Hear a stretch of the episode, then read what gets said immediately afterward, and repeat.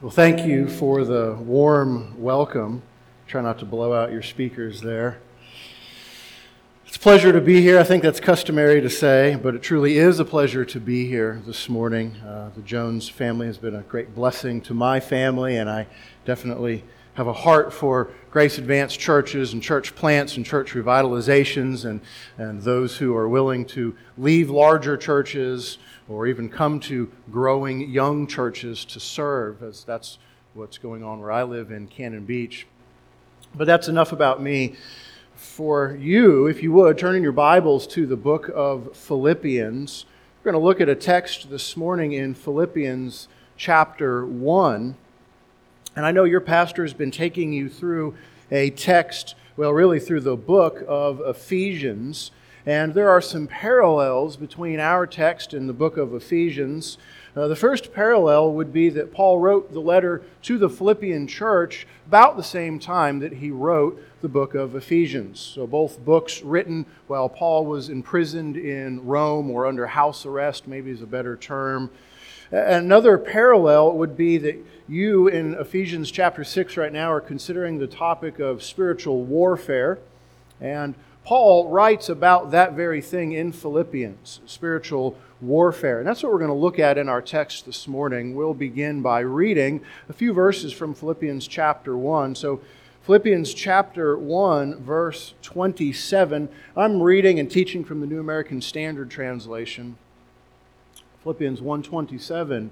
Paul says, "Only conduct yourselves in a manner worthy of the gospel of Christ, so that whether I come and see you or remain absent, I will hear of you, that you are standing firm in one spirit, with one mind, striving together for the faith of the gospel, in no way alarmed by your opponents, which is a sign of destruction for them, but of salvation for you, and that too from God. For to you it has been granted, for Christ's sake, not only to believe in him, but also to suffer for his sake, experiencing the same conflict which you saw in me and now hear to be in me. This is the text we will study this morning. I want to begin with a little bit of background on this Philippian church in the city of Philippi, understanding Paul's audience will be very important for understanding Paul's meaning of the text here and, and how his original audience would have received it. We want to put ourselves in their shoes, as it were. And, and so we'll do a little bit of a Bible study almost to start, a little bit of a history lesson to start. And I'll even start by asking you a, a question. The question is what do the Apostle Paul, Caesar Augustus, and Cleopatra all have in common? And interestingly enough, the answer is the city of Philippi. Now, the city of Philippi is in modern day Greece. It's located about 10 miles north of the Aegean Sea. So, just 10 miles to the south of the city is the beautiful ocean. And just off to the west of the city, just off to the west, is a large fertile plain. And just off to the east and to the north are mountains that are filled with gold. And this city was originally founded in 360 BC. 360 BC. It wasn't named Philippi originally. It became the city of Philippi, as it were, in 356 because a gentleman by the name of Philip of Macedon came in. He was the king of Macedonia, and he came in and he took the city. And so in 356, he renamed it to the city of Philippi. Now, he had a very famous son. You might know his son's name. His son's name was Alexander. He was tutored by another very famous individual, Aristotle. Now, his son Alexander was born the same year, 356 BC, that Philip took the city. So, 356, Philip takes the city, his son is born, and then 20 years later, Philip is assassinated at his daughter's wedding. Alexander is 20 years old. He's been tutored for about 16 years by Aristotle, and he takes over the empire. You might know him as Alexander the Great. Alexander the Great. So Alexander the Great takes over, and, and nothing significant happens then for about 200 years. And in 168 BC, we'll start tying this together as we go. 168 BC, Rome is now the power of the world, the superpower as it were. And so Macedonia, the region of Macedonia, and the city of Philippi are now Roman. They're Roman territories, as it were. And then there's a couple big events that you would want to know about. In the year 42 BC is the Battle of Philippi. The Battle of Philippi it takes place on that large plain that's just off to the side of the city. And it's really, at this point in time, it's the largest collection of Roman soldiers in a battle in world history. And what happens is there's two opposing forces, both Rome, both Roman, if you, if you will. Cassius and Brutus are on one side. You might know those names. Cassius and Brutus have just assassinated Julius Caesar. They've assassinated Julius Caesar, and they have some Roman legions under them and they've come to the city of Philippi and they want to rule the Roman Empire. And there's another party that you may know of, Octavian and Mark Antony. Now, Octavian was supposed to be Julius Caesar's heir. He was supposed to sit on the throne, as it were, and if Cassius and Brutus would have their way, that wouldn't happen. And so Octavian is teamed up with another gentleman Mark Antony. Mark Antony was a famous general, a very successful general. And so all of these men, Cassius Brutus, Mark Antony, and Octavian, have these Roman legions under them. And they come to the city of Philippi, and there is a battle there, a very, very large battle. And Mark Antony and Octavian win. They win the battle. And interestingly enough, Mark Antony and Octavian they are uh, allies, as it were, but they're really not friends. And to try and fix that problem, uh, Antony marries Octavian's sister, Octavius. That didn't go so well, though, because Antony has a long term affair with a woman you know of, Cleopatra.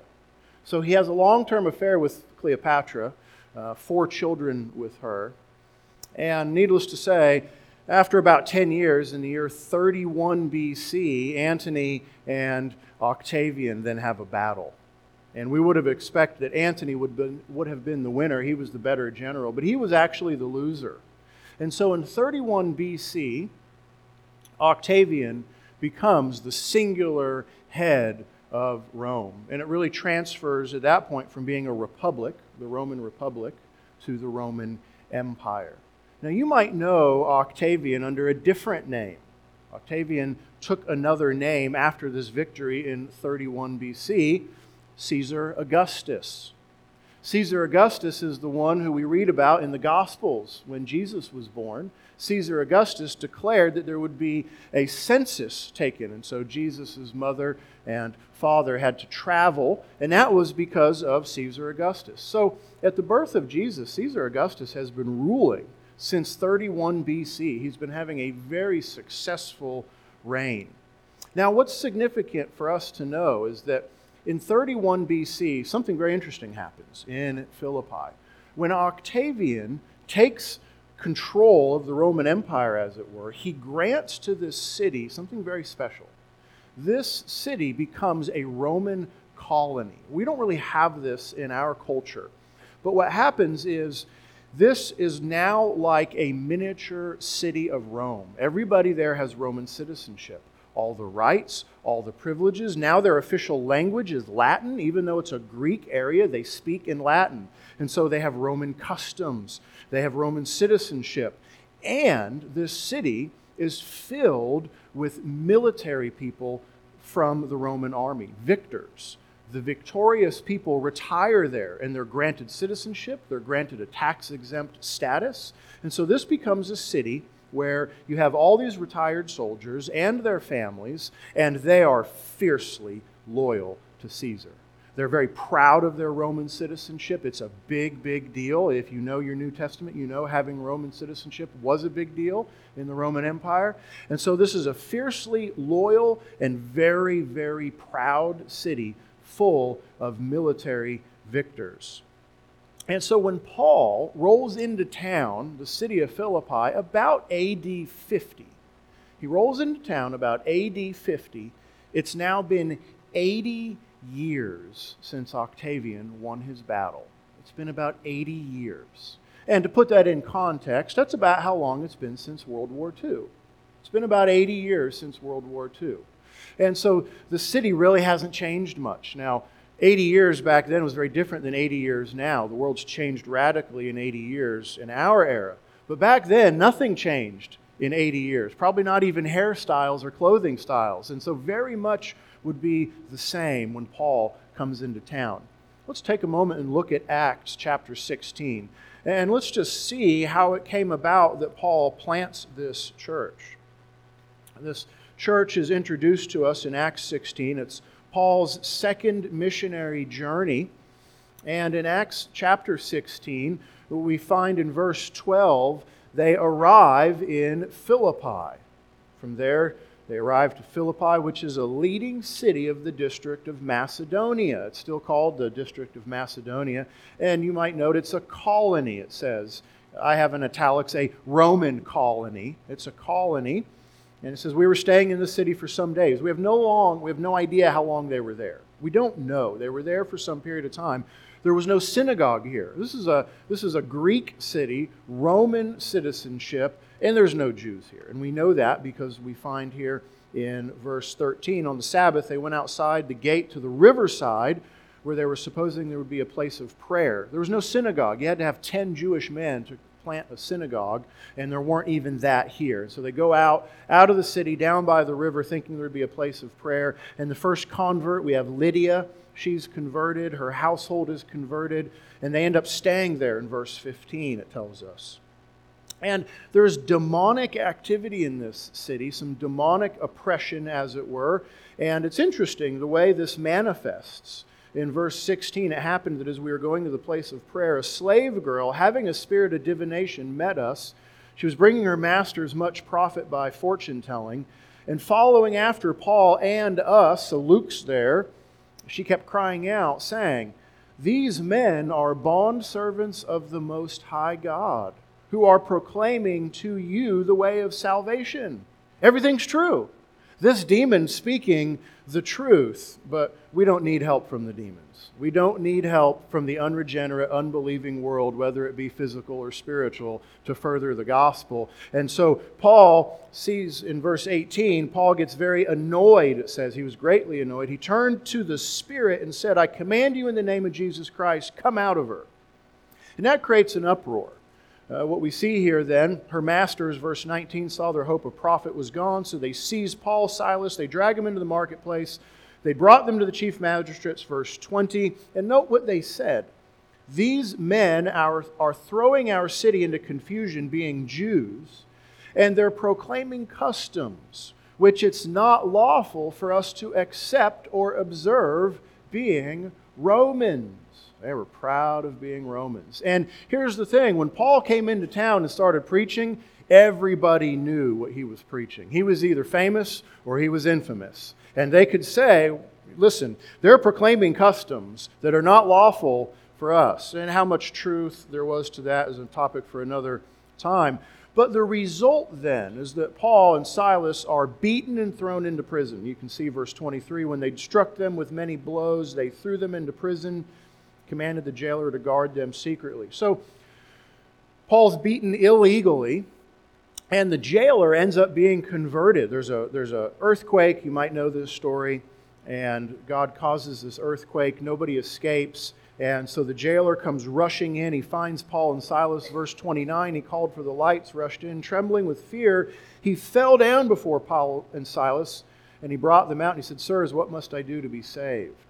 And we find in verse 34 he brought them into his house, set food before them, and he rejoiced greatly, having believed in God with his whole household.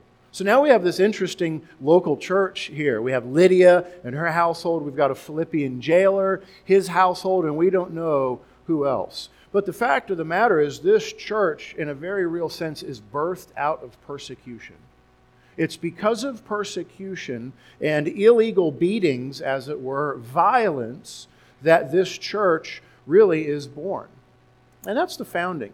And when we get to our text, if you want to go back to Philippians, it's been a few years now since Paul has been to this city. And Paul receives a visitor while he's in Rome. Look with me at chapter 4. When Paul is in Rome under house arrest, in chapter 4, he tells us a little bit of background info.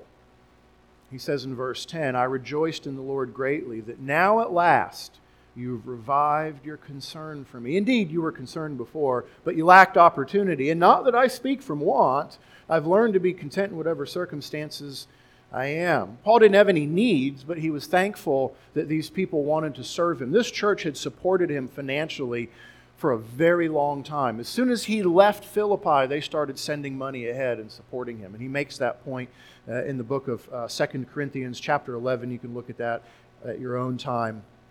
And then we get a little more detail. Look at verse 18. Paul says, I've received everything in full, and I have an abundance. I am amply supplied, having received from Epaphroditus what you sent. So Epaphroditus, he leaves from the city of Philippi with this care package, a gift, as it were. And he comes and he finds Paul in Rome and he delivers this package. And turn back to Philippians chapter 2, a little bit more info. Paul tells us in Philippians 2, verse 25, he says, I thought it necessary to send to you Epaphroditus, my brother and fellow worker and fellow soldier, who's also your messenger and minister to my need. And so Paul is sending back Epaphroditus. Why? Verse 26 because he was longing for you all, and he was distressed because you heard he was sick. For indeed, he was sick to the point of death. But God had mercy on him, not only on him, but also on me. And so Paul is sending Epaphroditus back. They had heard that as Epaphroditus left, he got sick either on the way or when he got to Rome, and he was at the point of death. And so Epaphroditus is going to bring this letter back to the city of Philippi, to the local church. And you can picture it. It's the Lord's Day morning. And Epaphroditus comes in and he unrolls the scroll and he's going to read what Paul has written. And what we see then from the text is there's a couple issues that Epaphroditus has updated Paul about. Paul's been updated. There's a couple issues in Philippi. One of them is some disunity in the local church. And the other issue is persecution. Persecution then is the, the hot water. You may have heard the tea bag illustration. Hot water is poured onto a tea bag, and what's on the inside comes out. And sometimes during times of persecution, people's sin starts coming out. And that's exactly what was happening in Philippi. Uh, take a look with me at uh, chapter 4, verse 1. Uh, verse 2, we'll just go right to there. Look what Paul says. I urge Euodia and Syntyche to live in harmony in the Lord. Now, can you imagine on the Lord's day? Epaphroditus rolls back into town. He's been gone. Everybody's ready to see him, and he unrolls the scroll and he starts to read. And then two ladies are named by name. Can you feel the, the blood rush to your cheeks and the embarrassment and the anxiety? I can tell you in many churches nowadays, if something like this happened, the ladies would get up and walk out and never come back. So many churches are so full of prideful people, they can't receive reproof. They can't receive correction, especially if it's public. You know, and Paul could have, he could have just delivered the message privately, right? Epaphroditus, go and talk to these two ladies. Tell them I know what's going on. Tell them they need to they need to straighten it out, stop worrying about their own preferences. No, Paul names them by name. There's a place for that. And so that's part of the issue. But the issue I want to look at this morning is persecution. Look with me at chapter 1, where we read earlier in verse 28. Paul says, In no way alarmed by your opponents. And that's what this really comes down to. The Philippians had opponents and they were suffering. They were suffering, as it says in verse 30. They're experiencing the same conflict which you saw in me. They knew Paul had been beaten. And now the same thing was upon their doorstep. I don't know whether or not these men and women in this local church were being beaten, but they were surely dealing with opponents and it was very similar at a minimum to what Paul went through. In every city Paul went to, he was run out. He was either stoned, beaten or he had escaped before something like that happened. This church is suffering. They're suffering. And so Paul tells them in verse 27, it's really the main point of the, the letter here. Verse 27, he says, Only. Now, you may not know much about the Greek language, and that's okay, but in Greek, you don't need to put words in a certain order because each word has its own ending that tells you what it does in the sentence. So, for example, in English, if we want to say, Oliver hit Chris with the ball, the words have to be in that order. But in Greek, you could say, ball, Chris, hit, Oliver. And you'd be able to tell by the ending of the word who did what, even if the words are flip flopped. But in English, we put everything in order. And what that allows you to do in Greek is to put things of emphasis at the beginning of the sentence. If you want to emphasize something, you put it at the beginning of the sentence so that it's the first thing the audience hears. And sometimes we talk that way. You might, you might hear somebody say, You know, I ran into so and so, and the very first thing out of their mouth was the first thing you say is what the point of emphasis is. And Paul right here says, Only, only. There's one thing, one thing what is that one thing? He says, Conduct yourselves in a manner worthy of the gospel. There's five words here in English that translate one Greek word. Conduct yourselves in a manner. Conduct yourselves in a manner. And it's in a manner worthy of the gospel. Now, Paul's letters that he writes from his Roman imprisonment, he often uses this language, being worthy of the gospel. Being worthy is, has the idea then of, of, of balancing out the scale. You've been granted something incredible. Now, balance it out by responding in love. And Paul writes this a lot. If you're in Philippians, just turn a couple pages forward to Colossians chapter 1 and look at verse uh, 10 of chapter 1 so that you will walk in a manner worthy of the Lord. There it is, a similar language. Walk in a manner worthy of the Lord. And then turn back to the book before Philippians, the one you've been in for a while, Ephesians chapter 4, verse 1. Therefore, I, the prisoner of the Lord, implore you to walk in a manner worthy of the calling with which you've been called. And so, both in Ephesians and in Colossians, Paul says, I want you to walk. He uses the Greek word peripateo, to walk about, to walk around. It means to live a, a certain way. But in this text, for whatever reason, even though he writes from Rome, just like these other two letters, here he chooses a different word. He doesn't choose the word peripateo. He chooses a very different word, and listen carefully, poly or politeuomai. Politeuomai. You can hear in the beginning of it, Paula, it's the Greek word polis, which is the word for a city state. A city state in, the, in this world, uh, the cities were their own states. They were pretty much sovereign. And so it was called a city state. It was a, a polis, and we use this word still today, a metropolis, Indianapolis, Minneapolis. We still use this word. And so this is a word, politeuomai, this verb. It means to live as a citizen. And that would be very significant to this Roman audience. Remember, they have Roman citizenship, they understand citizenship better than anybody. And Paul is saying to them, live as a citizen, be a good citizen. But he's doing more than just that. He's building a case about citizenship. He's building this case that he's going to bring to a head in chapter 3. Turn over and over to chapter 3 with me. Chapter 3, verse 20. Paul says, For our citizenship. It's not the exact same word, politeuomai, it's the noun, politeuma, our citizenship. Our citizenship is in heaven. Now we know Paul was a Roman citizen and the Philippians were Roman citizens. So he's not saying renounce your earthly citizenship, but he's pointing something out. I want to read some, some comments from a gentleman named David Garland. David Garland is a, a commentator, he writes commentaries on the Bible.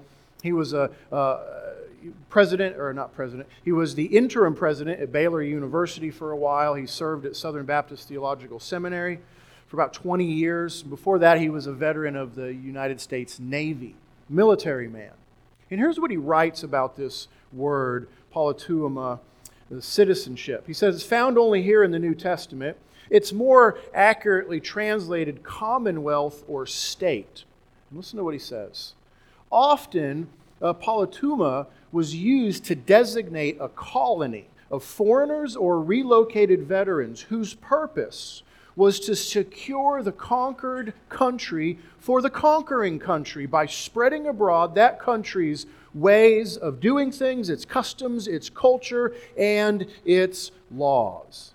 So, do you understand what he's saying? When Paul says our citizenship is in heaven, he's saying, listen, we come from a conquering land, and we've been placed here in this land to take over.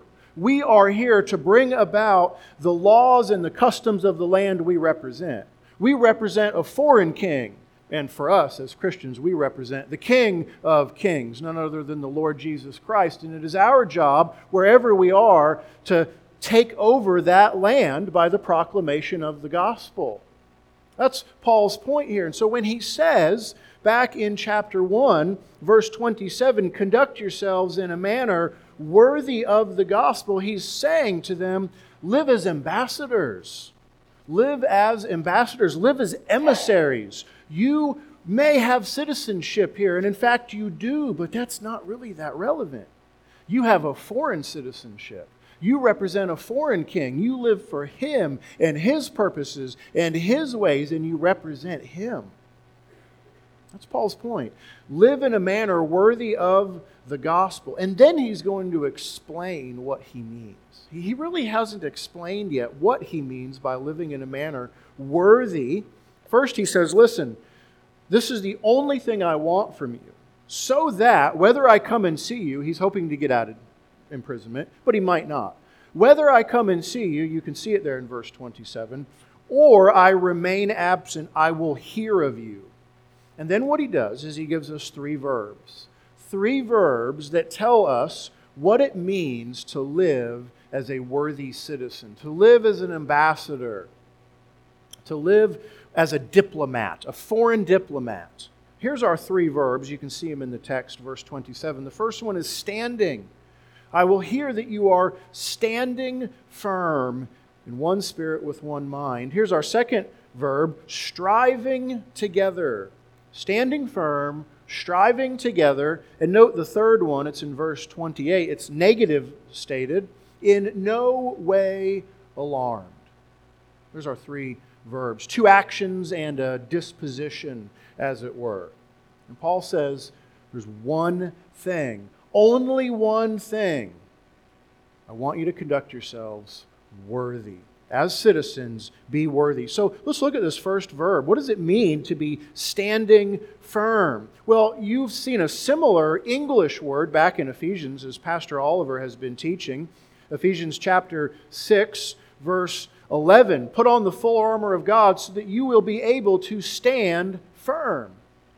But it's not the same Greek word. This particular Greek word in Philippians is very different. It's used in Galatians. So if you want to turn a couple pages back, back into the book of Galatians, chapter 5. Here, Paul uses this word in 5:1, and listen to what he says. And I think this will help us get the idea. Paul says, It was for freedom that Christ set us free. Therefore, keep standing firm and do not be subject again to a yoke of slavery. He's saying, listen, don't give up any ground. You've been set free, and there's these Judaizers who are trying to re enslave you. Don't give them any ground. Stand firm. Don't back up. Don't retreat. That's exactly what this word means. When we go back into Philippians, and he says, Stand firm. I will hear that you're standing firm. This is a word that was often used in a military context. It means you plant your flag and you hold the line and you die on that hill if you need to. No retreat, no surrender under any circumstance. Hold the line. No retreat under any circumstance. You die here if you have to. You must hold this line. That's how it was used in the first century. Hold the line. And we'll expand upon that in a little bit. But let's look at the next verb. You're to be standing firm And then he says, with one mind striving together. Let me give you that Greek word, and you might be able to pick out our English word. It's a, it's a compound word, soon athleo. Soon, it means with. With, and then athleo. That's where we get our word athletics. Athletics in English. In Greek, that word athleo meant to contend in a battle or in a contest, to struggle. And so he's saying, sunathleo, to contend together, to battle together, to struggle together. You're fighting as a team. You're striving as a team. You can picture a, a, line of soldiers, arm to arm, shield to shield, holding the line. If, if standing firm is the defensive posture, then here, striving together is the offensive posture. First off, don't give up an inch. Don't back up, don't retreat, don't surrender, but move the line forward. Keep taking ground, keep advancing. March on. And in what context? In what context are we talking about here? Well, you see it there in the text. Verse 27. I want to hear that you're standing firm in one spirit and one mind, striving together. And note what he says he doesn't say to right the wrongs in the world. Stand firm, strive together to right the wrongs in the world. Stand firm, strive together fighting poverty. Stand firm, strive together to kill homelessness. Stand firm, strive together to fight against the opioid crisis or gun violence or establishing soup kitchens or establishing equitable health care. It's not what he says, is it? He says in the text, there's one thing I want you to be doing. Whether I come and visit you or whether I never come and I only hear about you. The one thing I want to hear is that you're holding the line and you're advancing the line for what purpose? It's right there in the text for the faith of the gospel. The content of God's revelation of Jesus Christ and all that it entails. This is our mission. Whether you're a church in Washington or a church in Oregon or a church in the Ukraine, you have one mission, and it is the Great Commission. And wherever you are planted, your job is to hold the line and advance the line. And you're to do that as a team. You're to do that as a military unit together. He says, striving together. Look what he says one spirit, one mind. Those are the most intimate parts, as it were. With one mind, with one spirit, striving together, unified all on the same page. I don't care about your personal preferences, your own likes, your own desires. We have a job to do, and we put all those things aside for the job, for the mission. And the Christian life, as it were, is a mission. And it's a defensive mission, and it is an offensive mission. You, you probably know this. You're in Philippians. Turn over to 1 Peter for just a moment, to this text that you very well met, might know, 1 Peter chapter 3 the, the, the verse that we use for apologetics. 1 Peter 3:15, Peter says, "Sanctify Christ as Lord in your hearts, always being ready to make a defense to everyone who asks you to give an account for the hope that's in you, yet with gentleness and reverence." The idea here, Christ is Lord in your heart and you're ready to make a defense. When people want to come and ask you about the Christian faith, you are ready to defend it. You're going to do it gently, you're going to do it graciously, but you've got to be ready to defend the faith. Hold the line. But that's not all we do. Turn over with me to 2 Corinthians chapter 10. You see, we are commanded to go on the offensive. We are commanded to go on the offensive. 2 Corinthians chapter 10. Look what Paul says in verse 3. He says, Though we walk in the flesh, we do not war. That's not what he says, is it? We do not war according to the flesh. We do, in fact, war. Absolutely. But the weapons of our warfare, verse 4, are not of the flesh, but they're divinely powerful for the destruction of fortresses. This is the sword of the Spirit from Ephesians 6, the Word of God. Look what we're supposed to do here. You see it right there in verse 5. We are destroying. We are destroyers. We are commanded to be destroyers, not of people, of fortresses, people's fortresses. You see it right there in the text. We are destroying speculations and every lofty thing raised up against the knowledge of God, and we're taking every thought captive to the obedience of Christ.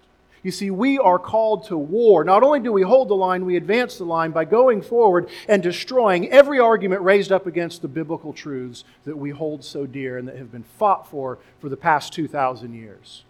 We destroy people's fortresses because the, the, the, unbelieving world erects these fortresses to hide behind, to justify their unbelief and their sin and their rebellion. And if that fortress isn't destroyed and if they're not brought to Christ, that fortress will become their tomb. They will die in it. And then, after they die in that worldview, they will wake up to find themselves in front of Christ at the great white throne of judgment and be condemned to hell forever and ever in eternal conscious torment. So, because we love people, we go out and we destroy their arguments. Not the people, but we destroy the arguments. So, very simple stuff, really. Hold the line and advance the line. And this is a team event one mind, one spirit. This is all hands on deck, as it were. Not optional, not when it's convenient. This is the one thing the Philippians are supposed to be doing. The one thing. He's just restating Jesus' own words. Look with me at Matthew chapter 28. You likely know this text, the Great Commission. We don't know exactly when they started calling it that. That's not an inspired title, it's just a summary of the content. Matthew 28, Jesus has been resurrected, he hasn't yet ascended. And he says in verse 18, Jesus came up and spoke to them. There's these disciples. And he says, All authority has been given to me in heaven and on earth. Uh, one way to summarize that is do what I'm telling you to do. I have all the authority. Do what I'm telling you to do. What does he tell them to do? Go, therefore, and make disciples of all the nations. How do you do that? Well, by baptizing them and baptizing them in the name of the Father and the Son and the Holy Spirit and teaching them to observe all that I've commanded you. All Christians are to be involved in the process of making disciples and building up disciples. We make disciples through the proclamation of the gospel. And then once goats are converted into sheep and they come into the sheepfold, we feed them. And we're all responsible to be doing that. As a matter of fact, I can make it explicit here.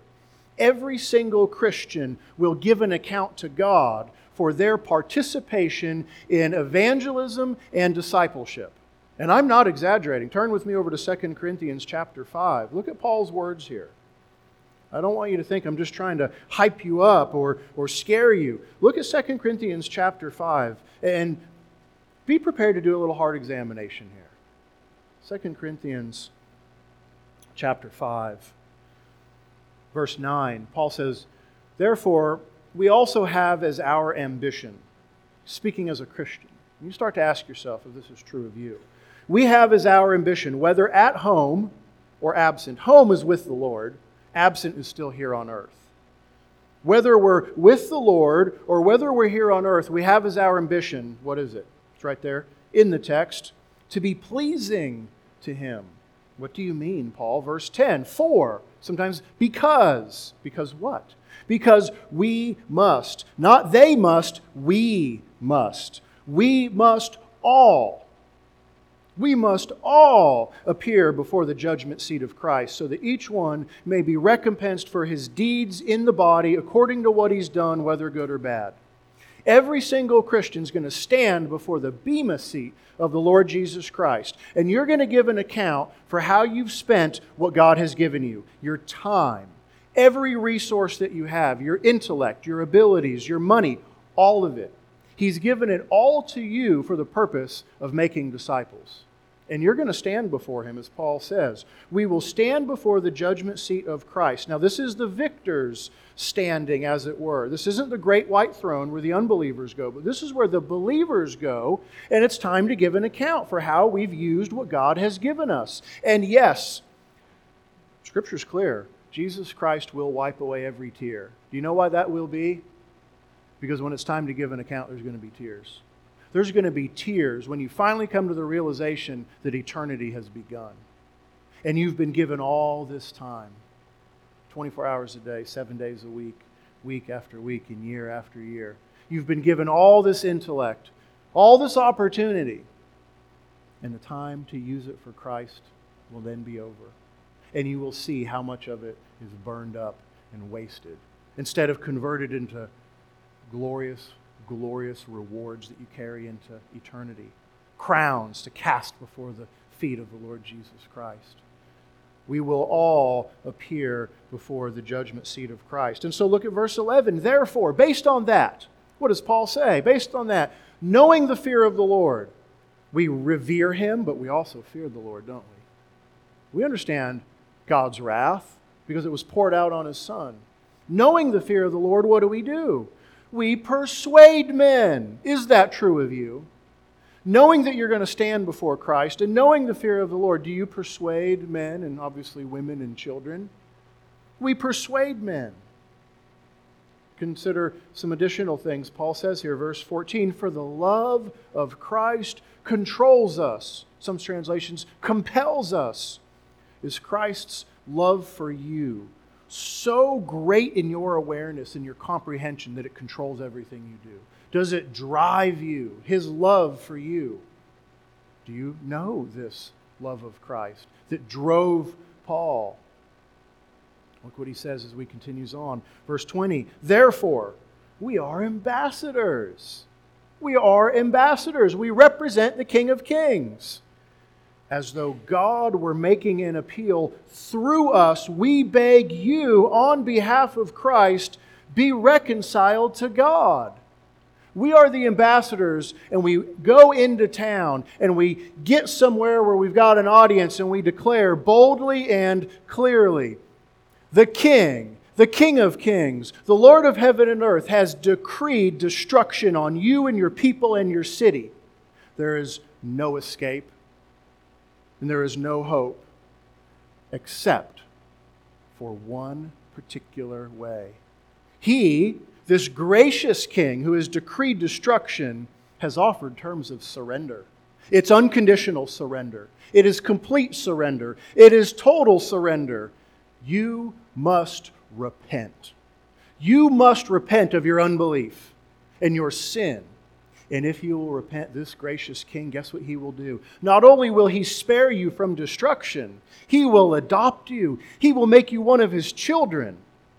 You were who, an enemy, alienated in your mind, hostile to God, living indifferently to Him. He will adopt you, make you one of His children. Not only that, He will take all of your sin and He will lay it on His Son, the Lord Jesus Christ, and He will pour out all of His wrath for your sin on His Son so that you don't have to bear God's wrath. And then, then He will take the perfect righteousness of his Son and apply it to you. He will take the perfect righteousness that Jesus Christ earned through his perfect life, the perfect life you and I were supposed to live and didn't.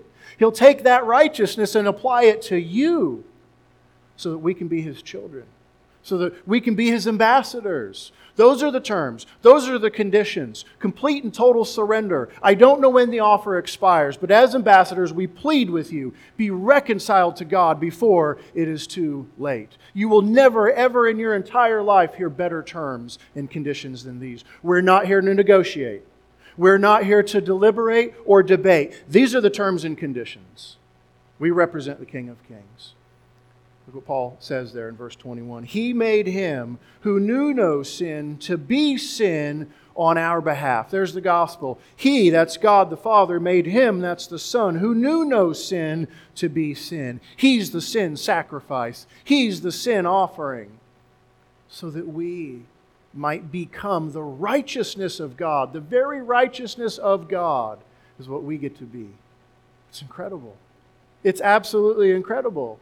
And so when Paul tells the Philippians, stand firm, hold the line, and strive together for the faith of the gospel, this is what he's talking about.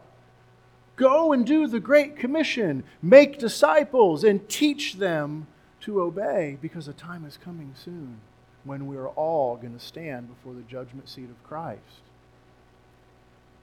And look what he says after that in Philippians. You've turned away. Turn back over to Philippians for just a moment. And see what Paul needs to say next.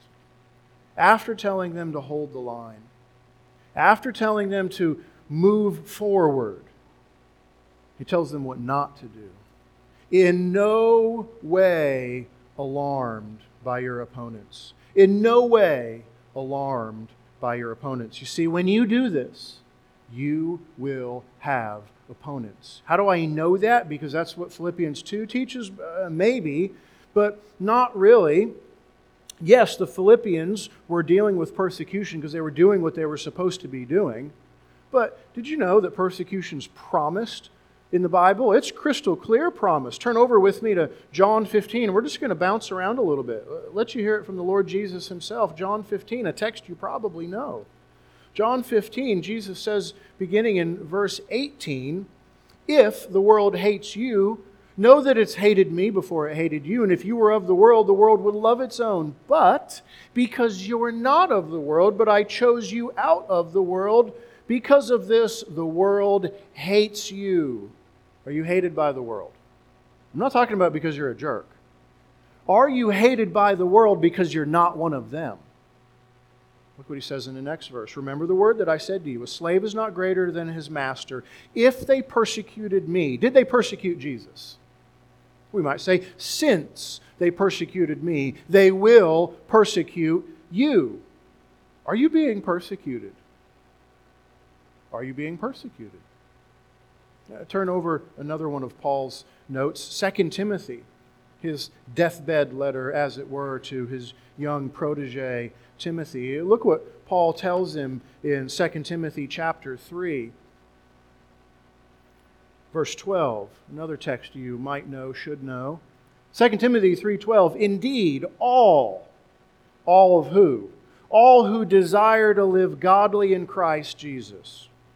All who desire to live godly in Christ Jesus will be what? Persecuted.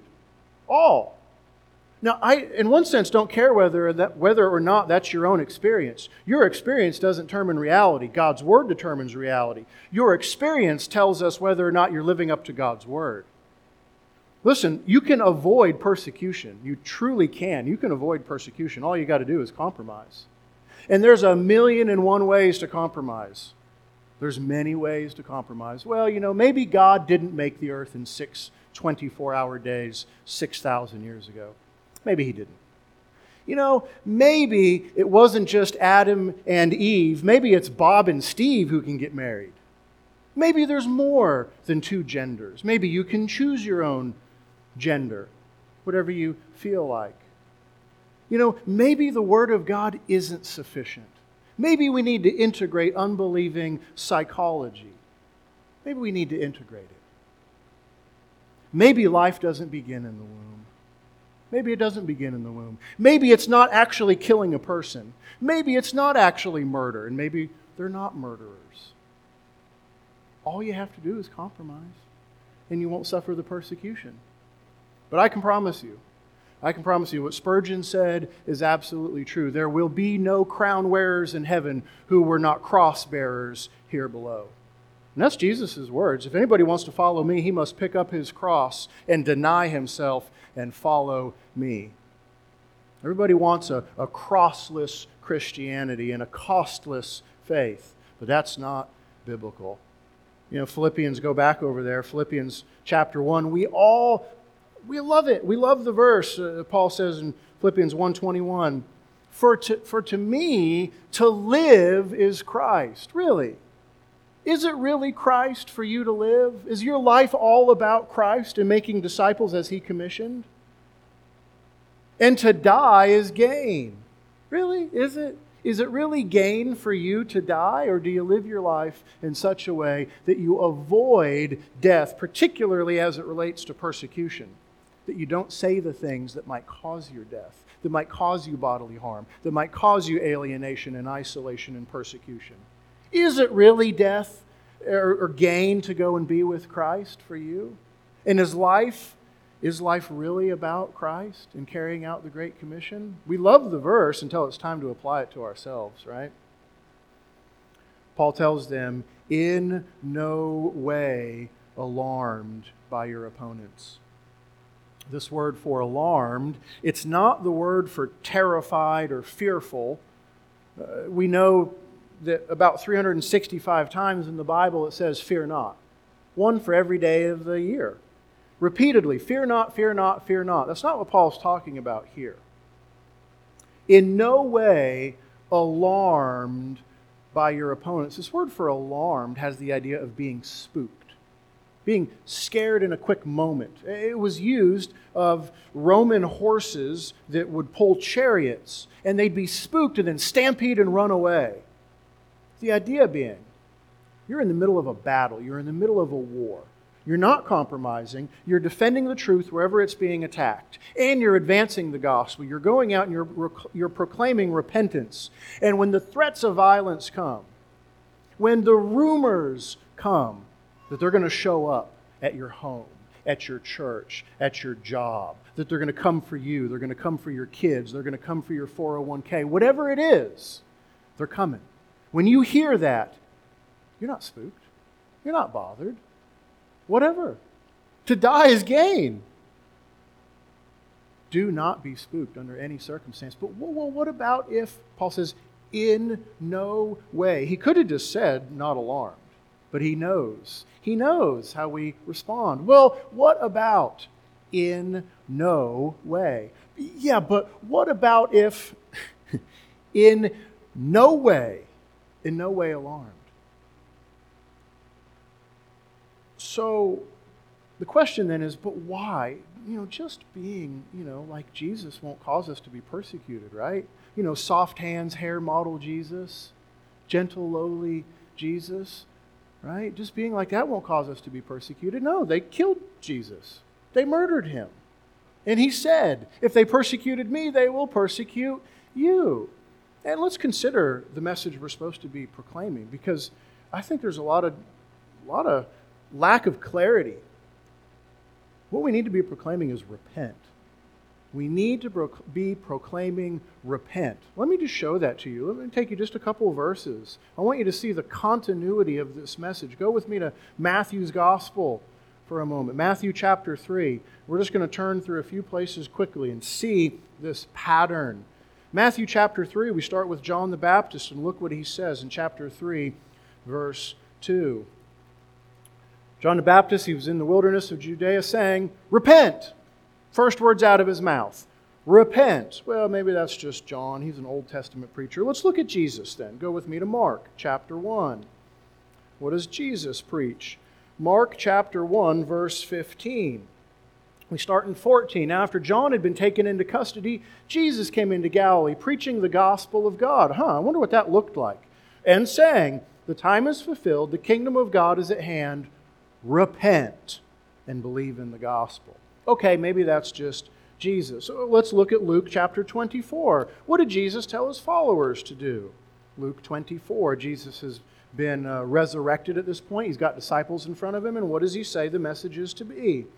24, Luke 24, 46. He said to them, Thus it's written, that the Christ would suffer and rise again from the dead the third day, and that repentance for the forgiveness of sins would be proclaimed.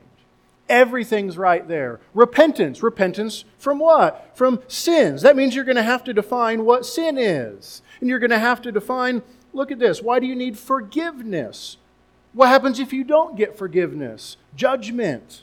Right? It's all there. Sins, forgiveness, repentance. This is our message repentance for the forgiveness of sins uh, keep turning from Luke over into Acts. You can go, I don't have time to cover them all. Look at Peter's first and second sermons in the beginning, but go to Acts 17.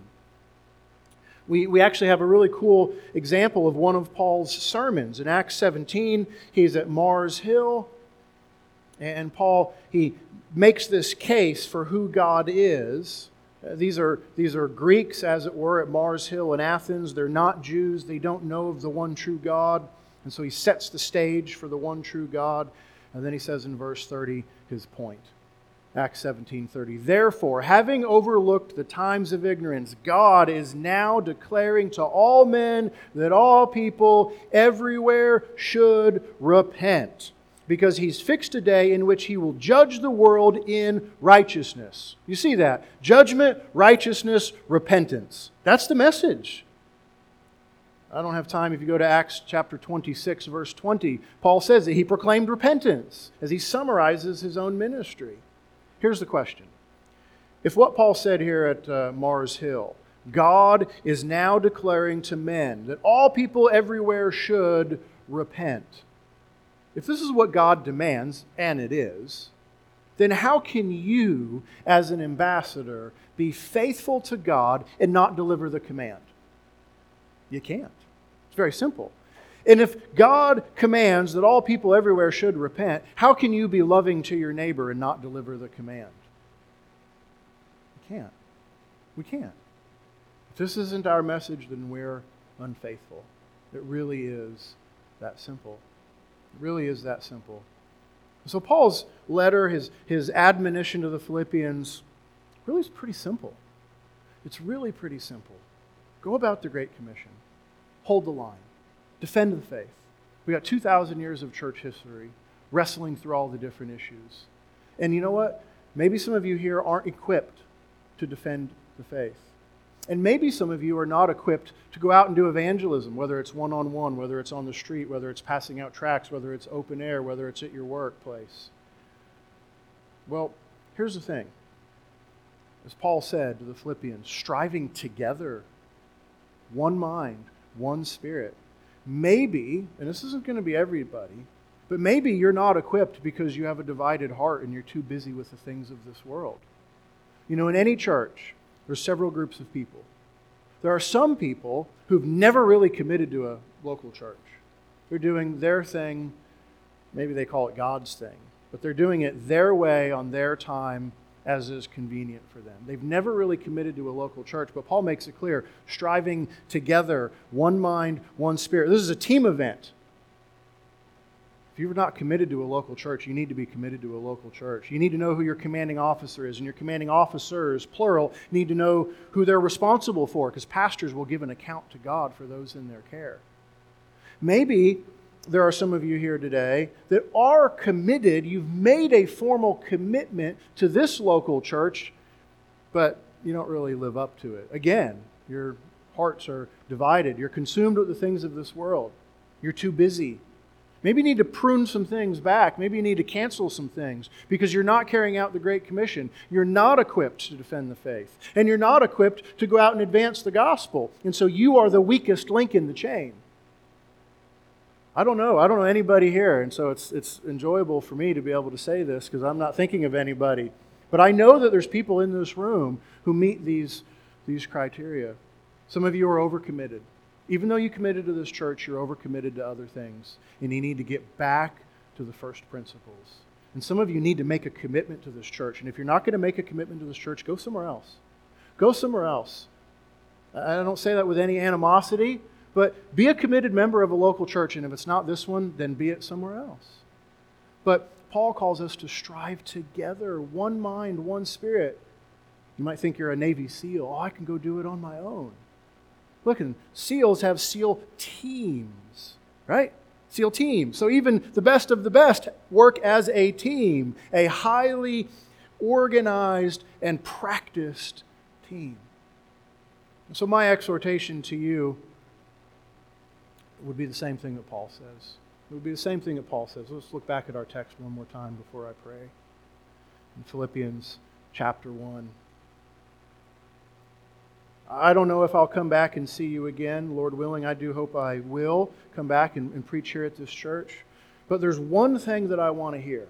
If I, if I hear from Oliver, if I hear from people that come and visit Cannon Beach from this area, I want to hear of one thing, just like the Apostle Paul, that you are, as a local church, with one mind and one spirit, that you're holding the line that you're standing firm, that you're not giving up an inch, that you're not compromising in any way. And not only that, that you're striving together, that you are synchronized, all hands on deck, standing arm in arm, advancing the gospel through the proclamation of the gospel, declaring that God demands all people everywhere should repent.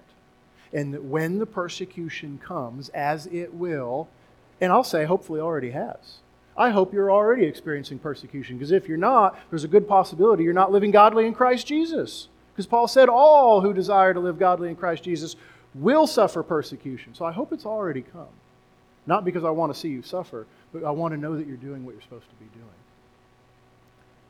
I want to hear, whether I come and visit you, whether I just hear reports, that you're standing together, that you're striving together, and that in no way, under any circumstance, no matter the cost, are you alarmed. Not at all, in any way. Because you know that soon you're going to stand before Jesus Christ. And the King of Kings and the Lord of Lords, our elder brother, the one who gave his very life for you, desires to reward you. He's given you time and energy and ability because he wants to reward you for using it faithfully. Not only saving us from our sins, crediting, crediting us perfect, perfect righteousness, but actually giving us opportunity to earn eternal rewards. How loving, how gracious. How will that not drive you to want to serve him with all that you have? Does the love of Christ compel you, control you?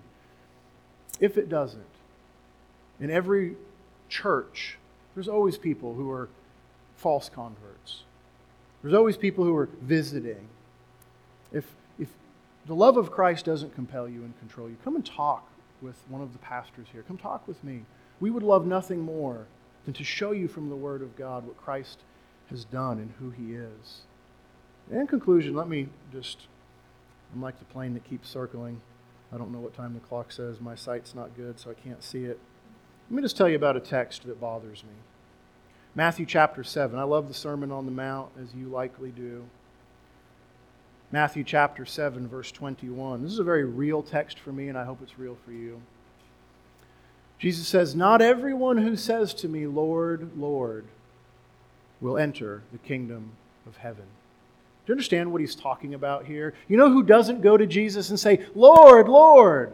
The Hindus don't, the Muslims don't, the Buddhists don't, the atheists don't, the agnostics don't, right?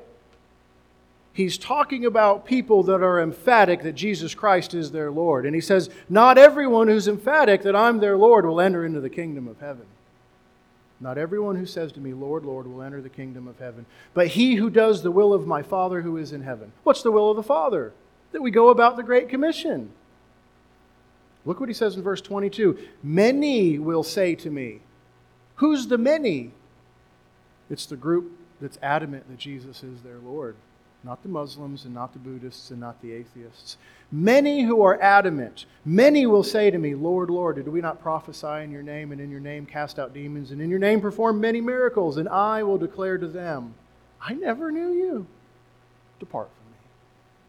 It's my prayer that nobody in this room would ever hear that. So if you're concerned about the state of your soul, if you're concerned about your unfaithfulness to Christ, your lawlessness, your lack of desire to carry out the Great Commission, if, if the flesh is ruining your life and running your life, come and talk with me. Come and talk with Pastor Oliver, some of the other men here. There are many men here, I'm certain, I know, that can open up God's Word and show you how to live a fruitful, abundant life for the Lord Jesus Christ. Let's pray. Father, all we can do is come and confess because the model has been held up for us, and that is the Apostle Paul. To live as Christ. None of us live for Christ as we ought. Father, I pray that as the conviction is felt, that you would grant the repentance that accompanies salvation, both to believers and to those who've never repented for the first time.